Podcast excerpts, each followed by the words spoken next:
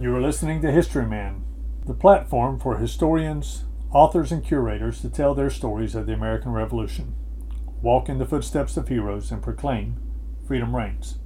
On today's episode, we're going to be reviewing a story out of Charleston just after the war involving William Thompson, a tavern keeper and former captain of the Continental Line. And then we're going to review some petitions from former soldiers or participants of the Revolutionary War kind of get an idea of the everyday man and their participation in the revolution. The book Charleston Sons of Liberty, a study of the artisan 1763 to 1789 by Richard Walsh, we find some interesting insights into that time in South Carolina. The political machinations of the artisans and mechanics helped propel Christopher Gadsden into the forefront of political life in the holy city of the South. Gadsden was the creator of the Gadsden flag that sports the coiled snake on a yellow background with the words, Don't Tread on Me. He was brash and disdainful of the British conduct of the Cherokee War. In the arguments over increased taxation, imperial rule, and constitutional rights of Englishmen in 1765, made him a champion of the second tier citizenship of the mechanics and artisans in Charleston. These artisans and merchants always seemed to be just on the outside looking in, as the government was made up of people who bought their influence in the various parishes. They were constantly striving for a strong foothold in commerce, but oftentimes contended with competition from the elite planter society who rented out, or turned a blind eye to, their slaves performing similar trades at cut rate prices. A natural reaction for a barrel maker or carpenter feeding a family who tries to sell his barrel or table at a reasonable price was that he was upset. It really is an interesting read, and if you get a copy of the 1959 book by Richard Walsh, you will not be disappointed. I found an interesting tidbit of political drama within the pages and actually confirmed it through the legislative record of the time. But at the end of the Revolutionary War in 1784, feelings for the Tories still ebbed with fury and the state had just come through a civil war as compared to other states in the new country. A club called the Anti Britannic League sought to enforce the expulsion of the former friends of the empire through violence and intimidation. On the other hand, a significant part of the fledgling government wished to introduce or reintroduce these former enemies into the good graces of the state. The civil war between neighbors that played out during the war continued as old grudges were reintroduced to the new government. Land and property confiscations were at risk during these times, and the reality of the tension belies our romantic notions of the founding of the new nation. A tavern keeper named Captain William Thompson was given a verbal message through a slave girl of Governor John Rutledge. She relayed that Rutledge was not going to be able to attend a Sons of St. Patrick party on March 17th. Now, as a sideline, she evidently was a very beautiful young lady, and rumor had it that uh, John Rutledge was more than just acquainted with her, if you know what I mean. Rutledge's excuse was a sickness of some sort. Rutledge heard that Thompson had not delivered his regrets to the Irish League and then sent a communication through possibly the same slave girl requesting a reason as to why. Well, Thompson became offended by the haughtiness by which he felt he was treated, and he went to the Rutledge house, where he then exchanged some heated words, and then later accused Rutledge of acting like a haughty lordling over a wretched vassal. Well, this resulted in Thompson being arrested for offending a member of the legislature. He had to put up a bond to be released and await trial. Apologies by both parties were refused, and an investigation yielded a statement by the legislature. They said Thompson's words were a gross insult to an honorable member of this House. They were a flagrant violation and breach of the privileges thereof.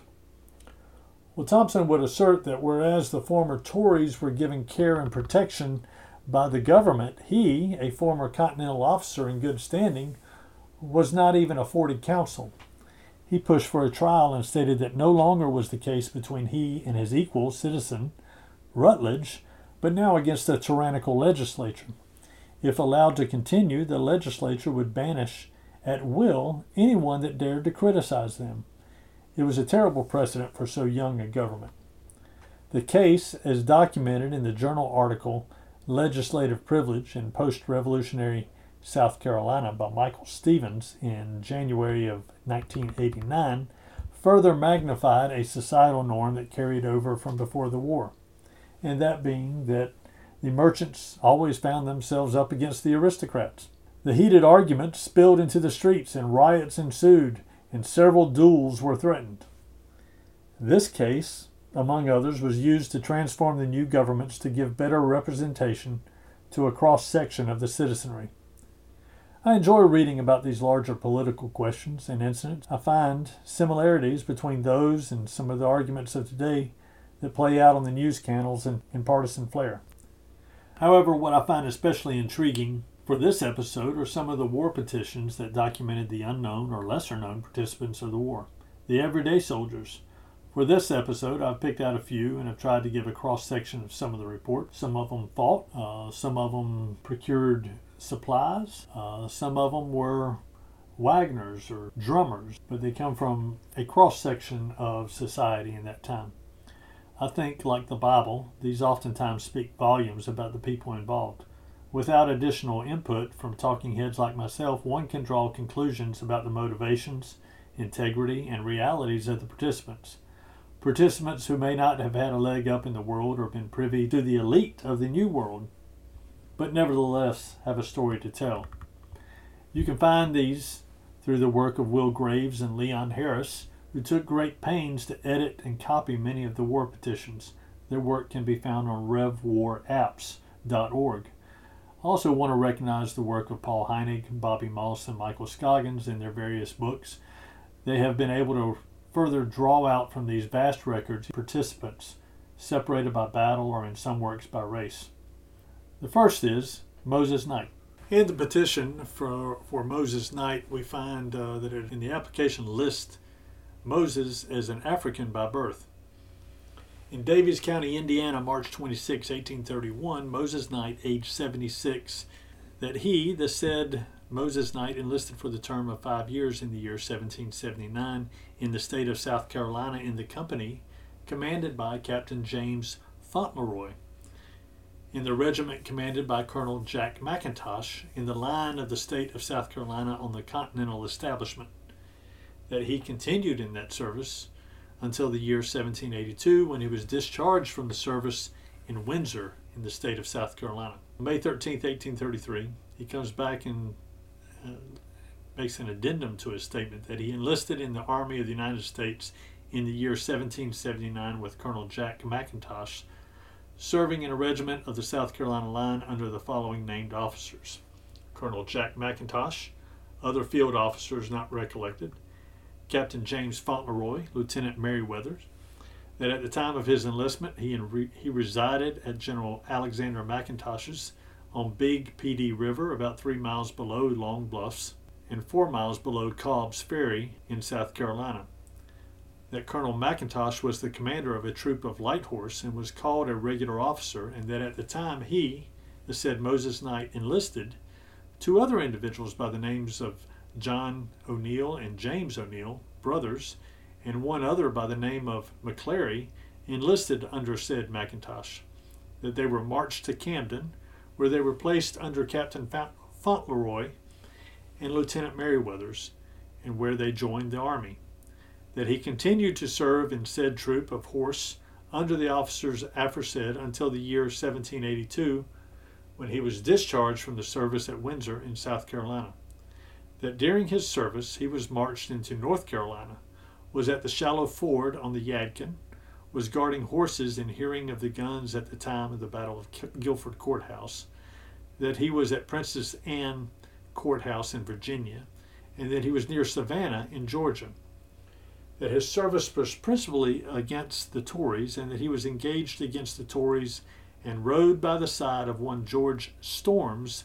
At the time the Tories killed Colonel Cobb and burned his house at Cobb's Ferry on Pee Dee that sometime in the year of 1782 he was appointed and commissioned a pressmaster to take a boatload of corn from Cobb's Ferry to Windsor, and that he did press hands and take 800 bushels of corn from said ferry to Windsor for the support of General Greene's light horse, where he received his discharge as aforesaid. That the said Moses Knight further states that in March of 1831 he filed a declaration in order to be placed on the pension list, and that sometime in May following he was informed by the War Department that no officer of that name, alluding to Colonel McIntosh, commanded a South Carolina regiment of the Continental establishment. There was a colonel of that name in the Continental Army, but it does not appear that the claimant belonged to his regiment as the terms providing for revolutionary soldiers extend to none of those who served on the Continental establishment, and as the regiment to which the claimant was attached did not belong to that establishment, a pension cannot be granted. He states positively that Colonel Jack McIntosh was called a regular officer and that he understood from Colonel McIntosh himself that he was a regular officer with full powers to enlist men and as such, he, the said Moses, did as he was informed and verily believes enlist under. That he does not know whether Colonel McIntosh was a resident of South Carolina or not, but believes he was a resident of Georgia. He also states that he was sometimes called Moses Sharper and sometimes called Moses McIntosh, he having been raised by General Alexander McIntosh, and sometimes Moses Knight, and that if Colonel McIntosh was not a regular officer, he was deceived by him and others, but that he did serve as above stated, which services he proved by living witnesses in the filing of his former declaration. That said, Moses Knight further states, for the satisfaction of the War Department, that during the whole period of his service he served as a private soldier except the period of his service as a pressmaster, as, as aforesaid, which he believes could not have been more than 30 or 35 days. That Colonel McIntosh was generally called Jack McIntosh, but that his proper name was John McIntosh. The next petitioner we'll review is uh, a gentleman by the name of Negro Bob. In September 1775, he joined the first company of Rangers under Samuel Wise, a captain, and was listed on the payroll as Negro Bob a drummer. On July 24, 1776, he enlisted as a drummer in the 3rd South Carolina Regiment. He also served as a drummer in Major William Henderson's company of the 6th South Carolina Regiment. In one of our previous episodes, we talked about a gentleman by the name of Ishmael Titus, who was one of Cleveland's devils out of North Carolina who came down to Kings Mountain.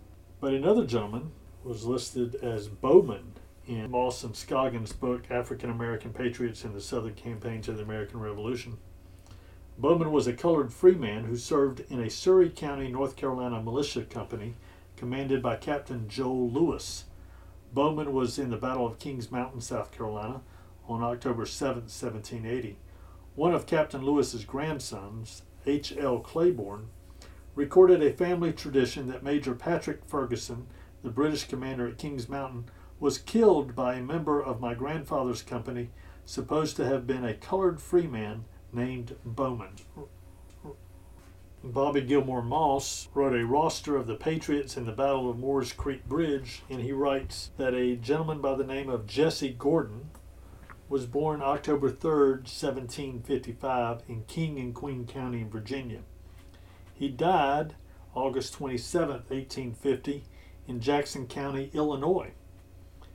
He was married to a Mary Nancy Simpson of Union County, Illinois, on April 2, 1829.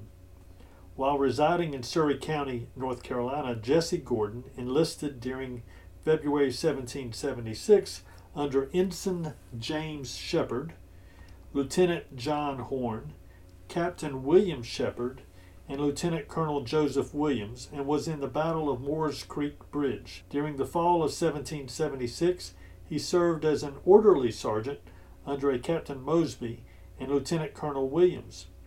Thereafter, he moved to Wilkes County, Georgia, and on August 10, 1777, became the first lieutenant under Captain James Hawkins and Colonel John Stewart following year, in, 17, in September 1778, he enlisted under Captain John Gunnell and Colonel John Dooley in a regiment of Georgia troops and was in the siege of Savannah. Next, he volunteered under Colonel Elijah Clark and was in the Battle of Kettle Creek. After the fall of Charleston, he was a prisoner on parole. Clark, who had escaped, returned to the area in September of 1781, and Gordon broke his parole to join Clark.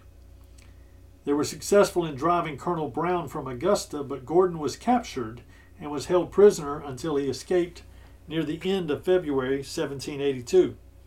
He was recaptured and held about eight months. After being set free by Colonel Henry Lee, who captured Brown's fort, Gordon returned to Wilkes County and served until the end of the war. After the war, he served one year and six months against the Indians. Gordon was allowed pension on his application executed September 2, 1834, while residing in Jackson County, Illinois. His widow was granted a pension under her application executed in 1859 while residing in Jackson County and aged 66. The next petition is by William Aiken. On this third day of November 1832, personally appeared in open court before Martin Judge of the Court of Common Pleas for Fairfield District in the state of South Carolina, now sitting at Fairfield Courthouse. William Aiken, a resident on Indian Creek, about two miles from the town of Winnsboro, in the district of Fairfield, in the state aforesaid, aged 72 years since February last, who being first duly sworn according to law, doth on his oath make the following declaration in order to obtain the benefit of the act of Congress passed June 7, 1832. The deponent was born in the Kingdom of Ireland, county of Antrim, about three miles from Ballymena, between the 1st and 12th days of February 1760. Deponent's father and family moved from Ireland and landed in Philadelphia in 1775 and settled in Brandywine Creek about 40 miles above Philadelphia when his house was burnt by accident, and all record of the family ages, if any, were ex- ever existed, as deponent supposes. But deponent is ignorant whether they had been recorded, being young at the time. Transcribed. Deponent left his father in 1779 and came to South Carolina, Fairfield District, lived with his uncle David Thompson at Jackson Creek until February 17, 1781 when he was called into militia duty under Captain John Gray. The opponent does not know nor believes there was any draft, but believes that Captain Gray ordered all men out he could sign that they were fit for duty. The opponent was marched to Major John Pearson's plantation, afterwards General Pearson, on Broad River as a place of rendezvous. Andrew Gray was lieutenant and also James Kincaid. The company was employed in dispersing and quieting the Tories. The troops performed several excursions through Mobley's settlement in Fairfield District. In one of these, they disturbed a body of Tories. He thinks that a house of one Imes, I M E S, in Mobley settlement, which the Tories lost one and killed William Smith and then fled. The opponent was out under Captain Gray in this tour two months at the end of which time Captain Edward Martin arrived with some men, and opponent was transferred to his company. William Gray was Captain Martin's first lieutenant, and William Owens the second lieutenant. Captain Martin sent his company under his first lieutenant into Congaree Fort, a little above the present day site of Granby, and returned home to collect more men. Lieutenant William Gray, with his company and several other militia companies, lay around the fort until it surrendered. Captain John Turner and company, Captain John Wynn and company were there. A company of artillery arrived in the morning before the fort surrendered. Thanks to Colonel Taylor, commanded the whole of the militia. The opponent on the morning of the surrender, whilst on guard, was fired at by a detachment from the fort. The guard were beaten back until met and supported by a company from the main army. After the surrender of the army, were marched down the Congaree to Ancrums, where they encamped and lay for some time. The deponent served two months from the time he was transferred to Captain Martin's company until discharged, making his tour of service four months in all. Stayed at home at his uncle David Thompson's when not in scouting parties until July 1781, when Deponent, with Captain Edward Martin's company, was again ordered out, was marched to the Congaree below Columbia, where the company met with Captain John Wynn, John Turner, and other companies. Other troops were there also. Crossed the river and marched towards Orangeburg, and near Orangeburg fell in with a detachment of General Greene's army. Encamped near them three days, was also met with Colonel Henry Hampton and his state troops. The militia and Hampton state troops joined and marched down through the low country, was at Dorchester, 20 miles above Charleston, at the 45 miles house, and back and forward through the most of the lower country. The troops were all mounted. Major John Pearson was long, and Colonel Richard Wynn commanded the regiment of, of militia. Samuel Smart was adjutant.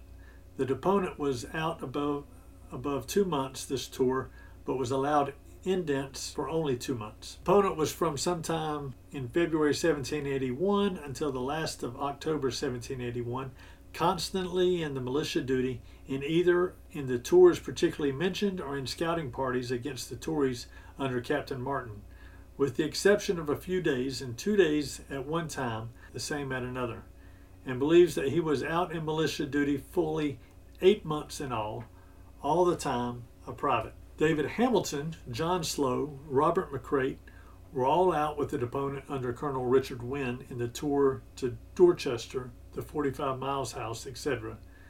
We all live on Jackson's Creek in this district. They can also testify as to the scouting duty. But deponent knows of no person now living who was with him at the taking of the Congaree fort. There may be some of them who were present alive, but deponent does not now recollect or know of if any such. Received no discharge except a verbal one from his captain. It was not usual to obtain a written discharge. Deponent in November 1781 went to Pennsylvania and returned in June of 1783 with his father and family, settled in Fairfield District on Jackson Creek, and lived there until about the year 1800 when he moved and settled where he now lives as first above mentioned, where he has lived ever since that time. And lastly, for this episode, we're going to look at uh, David Bruce's petition. The humble petition of David Bruce of Charlestown, printer, showeth that your petitioner has resided 24 years in Charleston and during that period has maintained a fair and honest character, that he never took up arms against the cause of America or received any post, pension, or commission from the British. On the contrary, that he has been greatly distressed owing to his being an old inhabitant for the above reason. He, at the desire of Colonel Lawrence and General Gadsden, printed at his own expense a large pamphlet in the favor of America called Common Sense, with several other publications, all intended for the good of America, which is well known and had the desired effect. He was employed for almost two years in, the, in, printing the Acts of Assembly, proclamations, and until the fall of Charleston, to which period he, he always conducted himself as a peaceable, quiet citizen and friend to America. After the reduction of the town, he was much censured by the British for being a printer of the pamphlet called Common Sense, and in so far they never employed him in the way of his business during their stay here on that account. And the only crime that was or can be produced against him was the signing of General Clinton's address, for which he was put under the list of confiscation. Five Negroes, which was all he had, were sold by the commissioners and himself sent to jail, where he died. This particular episode is a little different than we usually have. I usually try to try to get someone, an author or a curator or a historian, to to speak with us. But uh, if you if you do some research on these RevWar apps or some of the publications that uh, Moss and Heinegg and Scoggins have delivered to the public over the years, I think you'll find a, uh, a treasure trove of interesting stories and backgrounds, and you kind of it sheds light on the New Republic. I think you won't be disappointed if as you start doing a deep dive in all of those things. And as always, here at History Man Podcast, we proclaim freedom reigns.